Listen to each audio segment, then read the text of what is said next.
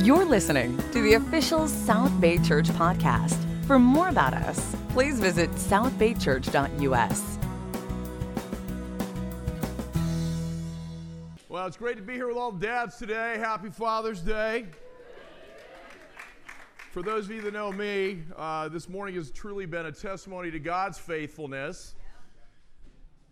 It's definitely a, a dream come true. You know, this road called life has a few hills and valleys, and uh, today is definitely one of those hills for me. But uh, very, very grateful to God, to all the relationships here that I have with everybody, and uh, want to welcome the rest of you all as well. It's not just about the dads today. But uh, my name is Steve Marici. It's just such an incredible privilege for me to be able to serve here with this church in the South Bay, South Bay Church. Uh, also being able to serve our sister churches throughout coastal Los Angeles. Uh, many of you know I've been married for 30 years to my beautiful wife, Jacqueline. My spirited wife, Jacqueline. Um, got to see part of the uh, package here this morning with uh, Stephen and his incredible wife, Erin. And Erin's every bit as much of a daughter to me as if she were my own. Very, very grateful for her. Then uh, my mother-in-law is in the mix. Uh, we've got three generations here. My daughter Shailene, uh, sister-in-law Jerry Ann. I mean Taylor. We've got everybody here today. So just very, very grateful. God is amazing. Um, and uh, you know, I actually got through that without any emotion. I was, I haven't been smoking pot this morning. Okay, just want to share that. The re- eyes are red for another reason, and it's not the contacts. But we'll move right along here. Got a number of things going on this morning. Uh, we're going to be starting out with uh, uh, actually in the same passage that Stephen shared this morning out of Luke 15. Uh, instead of what, what most of us are familiar with, which is it's referred to as Jesus' parable about the prodigal son, uh, I want to look at it from a little bit different perspective this morning, and that's the prodigal God. Now, I'll explain that as we get a little bit further into things this morning, but did want to catch you guys up to speed. I know some of you want to know where we're at as far as our special missions contribution. For those of you visiting with us in the uh, coastal Los Angeles region, we um, take care of a number of churches, uh, specifically a group of churches in the Middle East, as well as a number of churches throughout Mexico and Central America.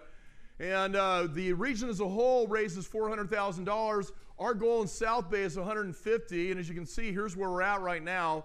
South Bay Family Ministry had a goal of 119, 179 dollars. $119,179. Uh, our actual to date is $121,794. That deserves more applause than that. That's a great thing to have accomplished, guys.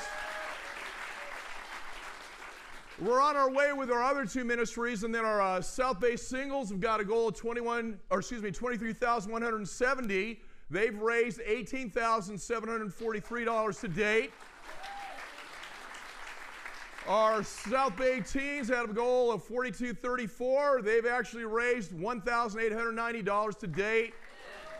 We have uh, miscellaneous, which is probably uh, those that uh, visit that decided to go ahead and participate with that. As, so giving us a total there of $143,825. As you can see, we're just a little uh, over $6,000 away from our goal, which is amazing, amen? I'm, uh, I'm really looking forward to uh, what's going to be taking place here in a few weeks, too, and that uh, Jackie and I have the opportunity to uh, head to the Middle East. One of the things we're trying to do is do a better job uh, relationally with the groups that we do support financially, be able to get more information and news coming back from them as to where the uh, sacrifice that you participating, that offering is going, how it's being used, people that are becoming your brothers and sisters in the faith. so we're, we're looking for an ambassador to kind of take this on as we move forward in the region. Um, you know, it's, it is, there is a, time factor involved with it, and we want to get people going a couple times a year. Uh, Jackie and I do have the opportunity of going to, uh, we're, we're flying into Dubai on the 12th. Uh, we'll be spending some time in Egypt, some time in Jordan, and some time in Lebanon. Uh, there's actually a Middle East conference, which I didn't know that uh, I'm going to have the opportunity to speak at. But God is amazing, and I, I really appreciate so much more so what goes on in the foreign mission field in light of what really, guys, how easy we have it at home. I mean, uh, Mike's actually going to be going into the uh, Sudan region, which right now is it's in the midst of a war, and Christians are being killed because of their faith. Um, we uh, either have the good fortune of not going or the not so good fortune of not going. I, I just leave it in God's hand. For what reason, we're not heading in there, but uh, probably means there's a better chance of coming back. But anyway, um, very, very grateful for this opportunity. And I, I know when I'm involved the, in these situations, like Aaron was sharing about, it's amazing what it does for your heart when you have the opportunity to serve and see those that in a lot of ways have things a lot more challenging and where they're a lot less fortunate than we are based on just where we've been born. But enough of that. Let's go ahead and uh, we'll move forward here. So, the prodigal God, we all think we may know the story, especially when it comes to the prodigal son, but want us to take a look at that particular parable uh, in Luke 15 that Stephen started us off with this morning. And that it's, again, that parable is known best for the prodigal son. And what a parable is, is just basically a simple story or an allegory about a situation to help paint a moral or spiritual lesson that can be something that's easier for people to embrace and see the significance in, and with that, a lot of times make a better personal application of what it is that's taking place. So in verse 1, we'll go ahead and start it there. It says, Now the tax collectors and sinners, and I, am coming out of Holman's this morning, just so you know what we're dealing with as far as translation. I like it. Uh, it's, it's definitely one of the more uh, uh, word for word uh, translations. It's much more accurate word for word than many of the other translations that are out there. So uh, I'm a simple guy. I don't like having to read the asterisks on parts that have been deleted or added or you know whatever the case may be. This is, just keeps it simple for me. And in verse 1 it says, Now the tax collectors and sinners were all gathering around to hear him, Jesus. But the Pharisees and the teachers of the law muttered, This man welcomes sinners and he eats with them. Then Jesus told them this parable. So, as we start out here in the first three uh, verses, we see who it is that Jesus is dealing with. I mean, he's had people following for quite some time. Uh, there's a lot of things that Jesus has done that have created issues with the religious leaders of the day, violations of the Sabbath as he's healed people, uh, just, uh, just a litany of things that have stirred up the religious uh, folk, and that kind of goes back to a lesson I taught a few weeks ago when it came down to what we have as far as contrast between the temple model and the Jesus model. Obviously, the temple model, again, being about a sacred place with sacred men interpreting a sacred text for sincere followers, versus the Jesus model, which is very simple, but as we saw, much more demanding, and that is simply being concerned for the you next to you. It's not about me. It's not about you personally, but it's having that broader perspective on the influence that our lives have. And this is where Jesus was coming from. So He's teaching the crowds that are following with him, Pharisees, some of his disciples, other individuals that are been classified as sinners, and it went the gamut. There were drunkards, there were prostitutes, there was a wide array of people in that mix. So when it comes to the familiarity that we have with this parable, it's about a, a, a wayward son, a son that had some issues, a lost son, a prodigal son. And I, I know for me, up until recently, the word prodigal, I thought it was kind of more of a, you know, wanderer, uh, wayward, kind of off the beaten path kind of thing, but it's got a much more specific definition than that. If you go to Merriam Webster's Collegiate Dictionary, it's defined as a reckless spendthrift. Any of you relate to that at all? Yeah. Any of you ever have issues with that? I'm not asking for hands. We'll just leave it at that. But, you know, being recklessly extravagant. I, you know, I, I appreciate my daughter in this uh, realm last night. She took me out to dinner for. Uh, Father's Day, and we went to the uh, father daughter dance. And, you know, it was like, go wherever you want to go. She took me to this great Italian restaurant. The bill came, she snagged it from the waiter. I'm thinking, man, this is, I appreciate that degree of recklessness. Good food and free food. I mean, you know, how can you, how can you fight or argue with that? But so, with this recklessly being, again, recklessly extravagant or having spent everything, this is what I want us, I want us to keep that on the forefront of our mind as we go through the passages this morning. So, as we continue with what we're dealing with here, that absolutely describes the son in this passage that we're going to take a closer look at, but keep in mind, it more importantly describes the father in this passage. This story, the father represents our heavenly father, and Paul explains conceptually in 2 Corinthians 5:19. We know most of us know what went on with the son. I mean, he hit his dad up for his inheritance, then decided, you know what, screw this, I'm out of here. Took his money, blew it all, put himself in a position where he was impoverished. He was waiting to eat what the pigs that he was feeding were eating. And then he kind of comes to his senses. But the, think through the culture of the Middle East and the disrespect in a situation like this. I, I want us to be focused on the Father and the Father's response as we go through this. 2 Corinthians 5 sets us up for this. Paul gets this. He understood conceptually what was going on. So in 2 Corinthians 5, verse 19, it reads that as in Christ, God was reconciling the world to himself, not counting their trespasses against them, and he is committed to this message of reconciliation to us. So, you know, when we think about our own lives, I don't care how good you are, if you've told one lie, we know in Isaiah 59, 1 through 2, that that separates you from God. And again, we all know our backgrounds. We all know the stuff that's in our lives. But God wanted to provide a way for us to be able to continue to live with Him, to continue to be loved by Him, to continue to experience His grace, not only now, but for eternity. Paul gets this, and that in this, the normal response to the Father to what we're going to see the Son doing would be rejection or punishment or retribution or remuneration, something along those lines. But our God in heaven will not count our trespasses against us. He wants to be reconciled with us. He wants to have the incredible relationship that, from a biblical standpoint, over a span of 5,000 years, that's been God's plan from the beginning. Since the fall, God's plan has been restoration. Since the fall of Adam and Eve, God's plan has been reconciliation. So, as we continue here, this word prodigal really describes God's heart towards us. The price that God was willing to pay for our salvation. And so keep that in mind as we, we go through this this morning. God is reckless with his grace. God's grace is reckless. God's grace is our greatest hope and should be a life changing experience, generate this life changing experience of transformation for each one of us. So, one more time on that. God's reckless grace is our greatest hope, and that should be a life changing experience for each one of us. Amen. Luke uh, 15, verse 11, we'll continue, says there was a man who had two sons.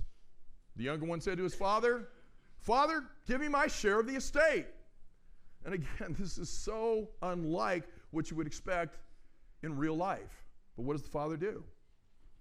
Any argument, any debate? It's kind of like Jesus saying, Come follow me. And what do the guys do? They followed him. Here, the situation with the father says he divided his property between them. Not long after that, the younger son got together all he had and set off for a far country, and there he squandered his wealth in wild living. After he had spent everything, there was a severe famine in that whole country, and he began to be in need. So he went and hired himself out to a citizen of that country who sent him to the fields to feed the pigs. Now, keeping in mind the Jewish culture, I mean, it doesn't get much worse than this. I mean, here we're dealing with an animal that's, that's deemed unclean. It's an animal that the Gentiles would be raising for consumption. The Jews don't have anything to do with it. Now this guy is out there in with the pigs, which would make him unclean based on Jewish law. This is what he's been relegated to. This is the decisions he made based on squandering what his father had given him. says he longed to fill his stomach with the pods that the pigs were eating, but no one gave him anything. In verse 17, you know, sometimes we've got to go through this thing called life. For me, it was 32 years before I saw my need to become a Christian. And you know, it, it, we can talk about hitting bottom. It doesn't. You don't need to hit bottom. I mean, prayerfully, we we can come to our senses before we we we, we just get into the situation that Satan will use to make us believe that you know what? You walk in this building this morning, man, the roof's going to come down. You're such a mess. I mean, God God isn't that way. But just really understanding, you know, we know what those compromises feel like. We know what a guilty conscience is. We know when there's just things that happen that catch our, eh, get our consciousness aware. But it's what you do with that awareness when it hits that's the thing that's really key. So in verse 17 it says, When he came to his senses, he said, How many of my father's hired men have food to spare? And here I am starving to death we see remorse starting to kick on in here. He's realizing who he is and who his father was. I will set out and I'll go back to my father and say to him, Father, I've sinned against heaven and against you. And I love this aspect here. He's got the order right on things. He realizes with the disrespect and the lack of honor he gave his father, he's got a couple of things he needs to take care of here. One is his relationship with God in heaven, two is his father. He says, I'm no longer worthy to be called your son. Make me like one of your hired men. To get right with God, to experience God's reckless grace, we need to have the, the, the humility, this ability to acknowledge who we are and where we are. Without that humility, we'll never see the need for God. We, we can sit around and we can justify, well, you know, I'm a, I'm a good person. Um, you know, that, that top 10 list of gods, the, the Ten Commandments, um, I think I only maybe violated one or two of the smaller ones. But man, there's so many people so much worse than I am. What is that? That's that temple mindset God, again. That's not the Jesus model. That's, what not, that's not what Jesus has modeled for us. You know, Jesus models this incredible degree of concern for us, each and every one of us, with total disregard to himself, yeah. understanding what it takes to have a right relationship with God. So in verse 20 here it says, He got up and he went to his father, but while he was still a long way off, his father saw him and was filled with compassion for him. He ran to his son, he threw his arms around him, and he kissed him. The son said to him, Father, I have sinned against heaven and against you. And I am no longer worthy to be called your son. You know, for me, this just kind of hit me. This shows that the remorse on his part was real. Because it wasn't a matter of his dad, you know, sitting there with an attitude, coming after him, and then figuring like, man, I got to slip this apology in real quick here, or I'm going to get the beat down here in a serious way. He stuck to the convictions that he came when he realized where he was. That humility stuck. And even though the father embraced him and welcomed him back, he was still going after, really just connecting with his dad on this level. Verse 22 says, But the father said to his servant, Quick, bring the best robe and put it on him. Put a ring on his finger, sandals on his feet, bring the fattened calf and kill it. Let's have a feast and celebrate. For the son of mine was dead and is alive again. He was lost and is found. So they began to celebrate. You know, we see this the young son at the beginning of the passage coming into the father and asking him for his share of the estate. In the Middle Eastern culture at this point in time, when it comes to estate, what do you think the primary thing was that that estate consisted of? It was land, it was property. And that property was status. That's who you were in the community. And the bottom line is a Middle Eastern traditional father here wouldn't have responded by simply dividing the land.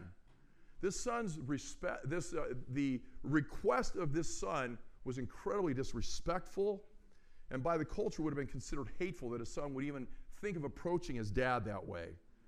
And uh, you know, we kind of talked about it a little bit, or I talked about it a little bit earlier here, and the, the more appropriate response here would have been to drive his son out of the family with nothing other than physical blows, let alone giving him anything beyond that.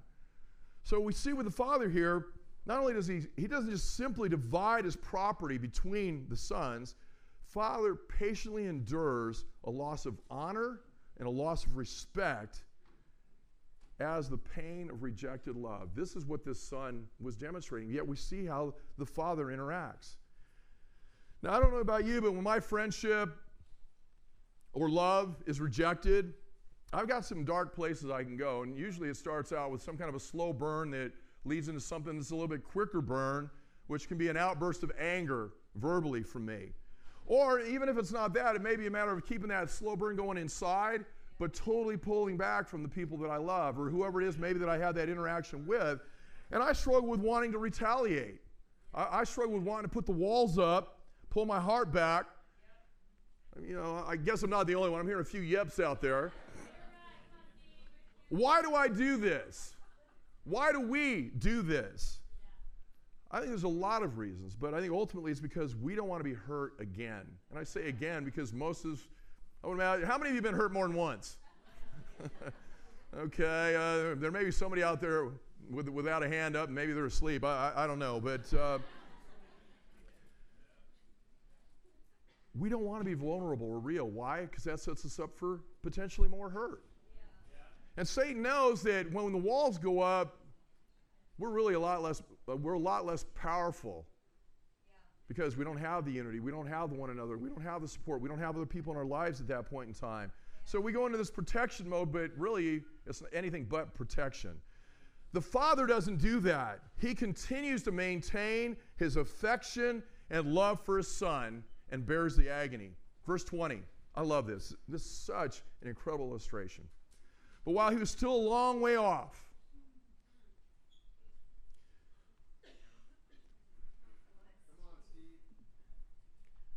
I would imagine that father continued to go to his window every day, pulling back the curtain or whatever it was they hung in the windows back then, and wondering, you know, man, is that my son? It kind of looks like, oh, no, it's not my son. Day after day.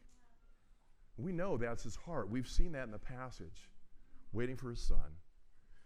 Probably looked out his window every day since he'd left, hoping to get a glance of that son of his. And then one day, what does he see in the distance? That's my son. That's my boy. And what does he do? Picks up his robe, which, you know, again, Middle Eastern culture. Um, uh, an older guy grabbing his robe up between his legs and, you know, running on out to get his son, baring his legs publicly. But you know what I love about that? It just shows his indifference to the culture when it comes to the love for his son. He didn't care how stupid he looked, how funny he looked. He didn't care about any of that. The only thing he had on his mind was here's my long lost son who I cannot wait to hug and kiss and embrace and welcome back.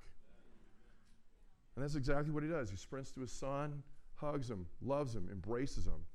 And the son doesn't even really get an opportunity to go breaking down this whole speech. Father ignores it. What, what, what's his response? You derelict? No, his, response is bring the best robe. Now, what's the father saying here? If it's the best robe, whose robe do you think it is? It's his robe. And that's the kind of love. Again, thinking more about the you next to you than you. He didn't care. He didn't care about how anybody perceived him. All he cared about was getting through to his son how, how he longed for him, how much he missed him, how much he loved him.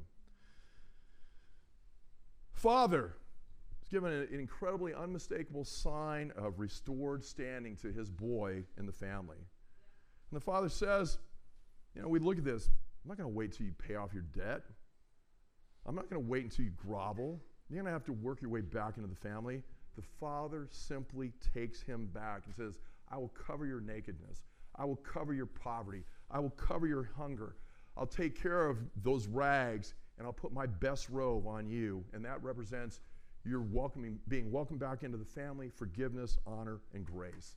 God is reckless with his grace. You know, I know I can be this way from time to time, and this may be who we all can from time to time. I love the fact that when the father saw his son coming, he didn't, you know, step into the door frame.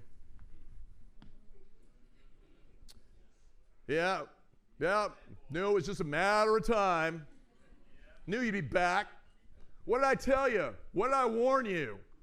He didn't go through all the what the son should have, would have done, could have done. Didn't wait to hear the story. You know that you know there's probably a better explanation for what really went on here.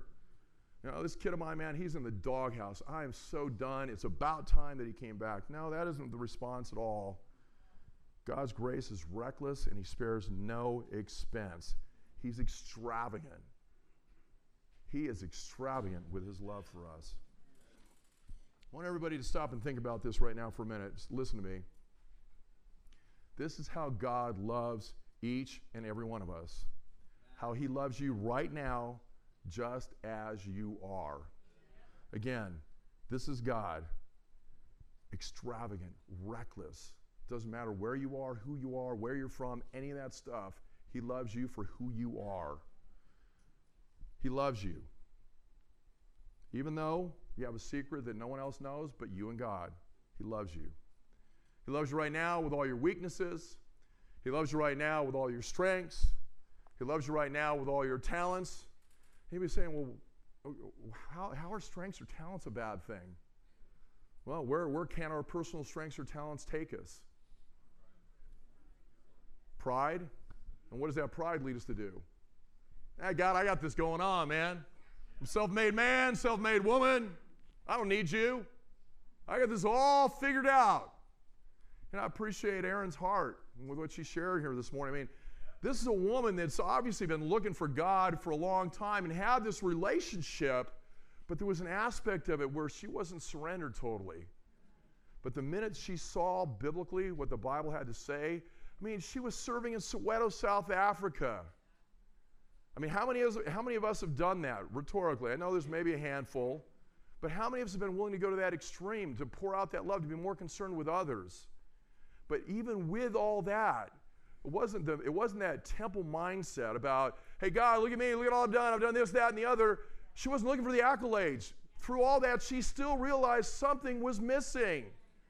And when it was presented to her, she had the humility to tap out and say, God, I'm done, bring me home.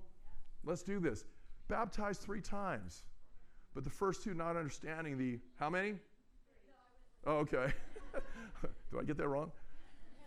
You know, in the first two times doing it, doing it, but not for the right reasons, understanding there was a component to getting in the water, which we'll talk about a little bit later this morning. God loves you. He loves you with your flaws, your faults, your unconfessed sin, your greed, your selfishness. He still loves you. And this is how He is. He's waiting, He's looking. Is that Him? Is that her? Are they coming home yet? Have they, she, he had enough of doing it their own way? And as, he, as we return, it's not this we get this. Come on, come on. Running on out. What an amazing God. You know, I'm thinking back through this you know, about God's grace being reckless, and uh, there's a passage in Romans 5 that Gordon Ferguson brought to life for me 24 years ago at the uh, LAX Marriott. It was the same place we had our Women's Day this, this uh, year. But in Romans 5, verse 8, this really summarizes things again when it comes to the kind of God that wants to love us, that wants a relationship with us. Romans 5, verse 8, it says, But God demonstrates his own love for us in this, while we were still sinners. See, God didn't wait for us to check off a list. God didn't wait for us to say some magic prayers. He didn't wait for the penance. He didn't wait for any of that because that wasn't what He was looking for. God's always been looking for our hearts. So, what we see going on here is, is just this Christ died for us while we were still sinners. Isn't that amazing?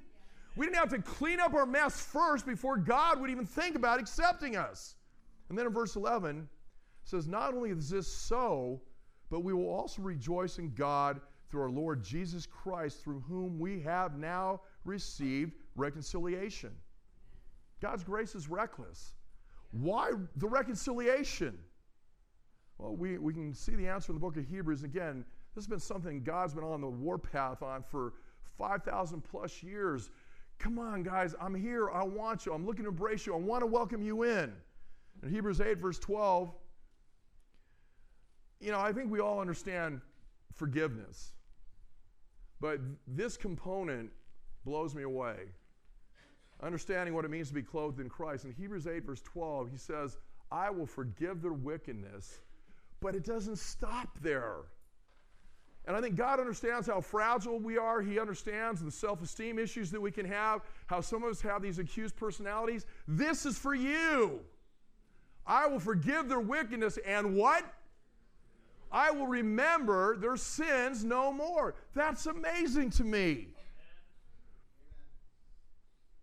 But Steve, you, you don't know. I, I've been in sin for a long time. I, I haven't even confessed it. I, you know, I've been this, I did that, I did this, that, and the other. Forgive and forget, the Jesus model. Saw that on the cross. Father, forgive them, for they know not what they do. Amen. Not the temple model, model of punishment or payment to be reinstated, God's grace. God's reckless grace. You know, I remember uh, on the way to my baptism, driving to Bruce and Nor- house, grip on the wheel. You know, they'd asked me to write out, they'd asked us to write out a letter about, you know, how we felt about God and his forgiveness and, and just the whole bit. And it was amazing. And I remember the newness coming up out of the water, but going back to Bruce's prayer, he said God would, would not remember our sins anymore. And that really hit me. God wouldn't even remember. You know, and I, I thought then, how can that be? I, I couldn't understand forgiving, but forgetting as well. And we'll see this as we continue through the passage. We know that the father talked about this feast. He, talked, he told the servants to, to get the fattened calf. You know, we got a little bit of that going on in my house later today uh, as we celebrate Father's Day. I went to uh, Morella's Meat Market and picked up some carne and some pork and some pollo and getting ready to barbecue. But again, back to the culture, to get the fattened calf, most meals didn't consist of meat. And the fattened calf, I mean, this is the best, again, God with the best of the best. But that's the, the extent, that's the willingness that he had. This is where he was willing to go. And through this, just the, this love for the son. I mean, we have the entire village that's been aware of this. We got everybody partying, and this is where the older son comes in. You know, we, we got a little bit to celebrate here a little bit later today. We got a baptism that's going to be taking place.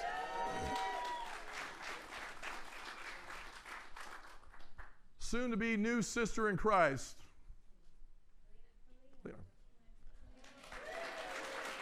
Right after service, well, you know, you may be wondering why we have a horse trough out there. Well, that's what that's for if you're visiting with us today.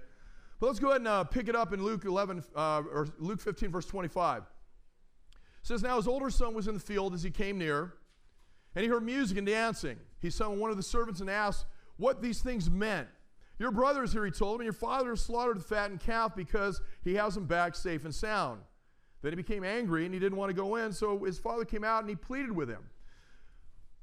But he replies to the father, Look, I have been slaving many years for you and I have never disobeyed your orders. Yet you never gave me a young goat so I could celebrate with my friends.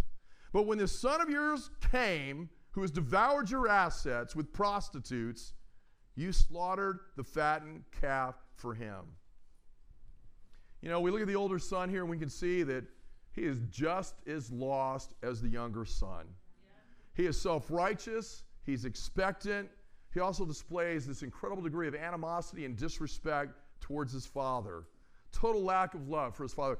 He publicly refuses to go into the feast, forcing the father to come out. Again, this is such, this is just, in any culture, that's kind of a mess. But in the culture of the day, the fact that the father would have to come out and plead with him to attend and explain himself.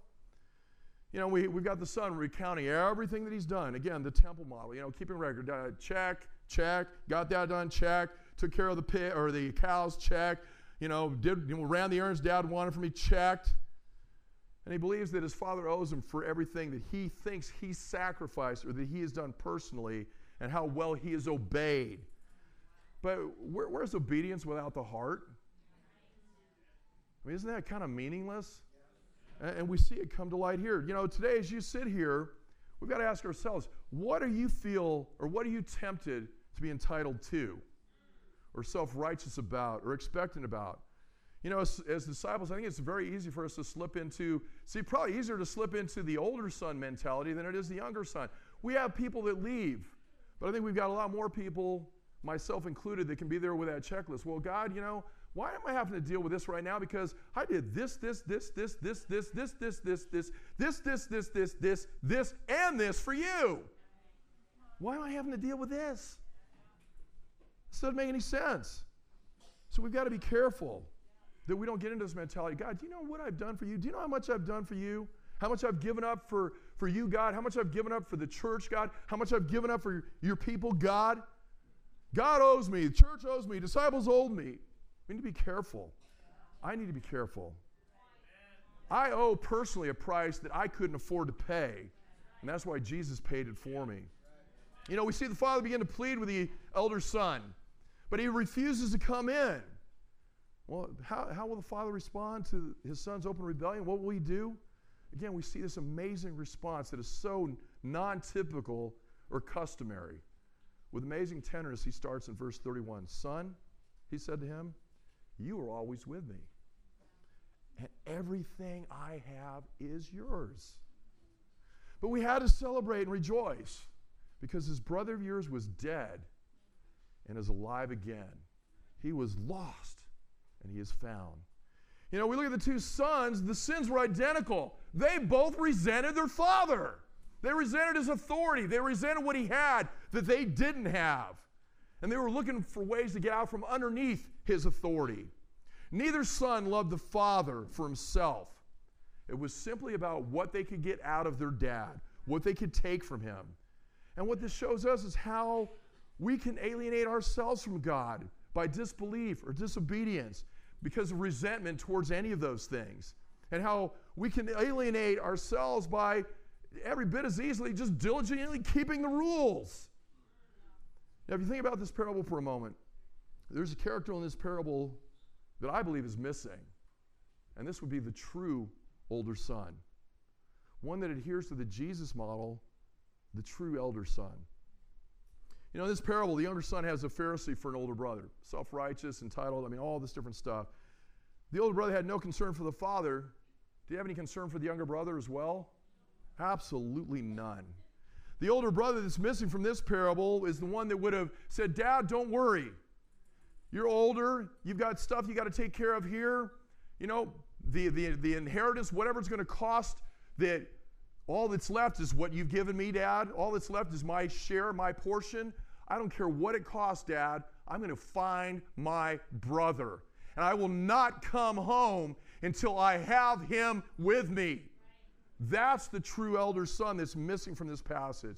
He should have been looking for his younger sibling. And the point of the parable here is that forgiveness always involves a price. The true parable, the, the true older brother in this parable and our own personal story is Jesus. That's the one component that we really don't see in this passage. And I think Jesus did it for a reason. They had him, they saw him, they knew what he was about, they knew what he was doing. On the cross, Jesus was treated as the outcast so that we could be brought into God's family freely through grace. Jesus paid the price with his blood on the cross in place of me, in place of you, so that we could enter God's family freely with grace. Right. Romans 5, verse 8, again, I, I just think it's really important. Romans 5, verse 8 puts it this way But God demonstrates his own love for us in this while we were still sinners, Christ died for us. Family, today, every day, every night, every moment, God's reckless grace is our greatest hope and should produce a change. Continual spiritual growth for those of us that are disciples, for those of you that have been coming around and reading the Bible, just really understanding that, that it's free with the exception of you needing to make a decision. A life of transformation, growth, continual maturity. See, God's reckless grace has only one prerequisite, and that is you need to know that you need it. See, whether you're the younger son sinner or the older son self righteous, do gooder type sinner, both situations are a matter of heart. So, what do we need to do to be saved? Well, it, it starts with our hearts. That, that's, that's where it always starts. It's something that God doesn't want an automaton, He doesn't want a robot. He wants us. He wants us on a heart level. He wants the love, the respect that's due Him in light of what He's been willing to extend to us. So, number one, we need to repent of the things we've done wrong. Younger brother sinner. You done something wrong, you need to repent.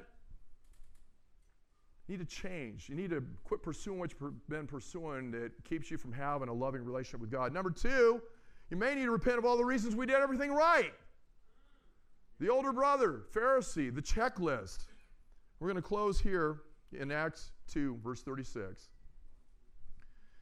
In Acts 2, verse 36, it says, Therefore, let all the house of Israel know with certainty that God has made this Jesus whom you crucified both Lord and Messiah. When they heard this, they came under deep conviction, or in some of your translations, they were what? Cut to the heart. When they heard this, they were cut to the heart. They came under deep conviction. What, deep conviction would be what? Really seeing where you're at and embracing it and not making excuses, right?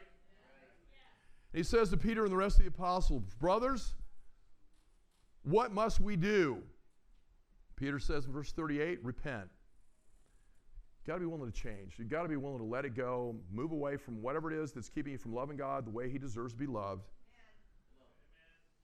And then do what? Be baptized. Who? Each of you. In the name of Jesus Christ for what? The forgiveness of sins, and you will receive the gift of the Holy Spirit. This is how incredibly reckless our God is. He came down in the flesh. He gave up everything he had, his home. And isn't that what the father in the parable did? He gave up his inheritance. That was his stuff. He gave it up in order to be able to welcome his son back in. And this is exactly what God did for us.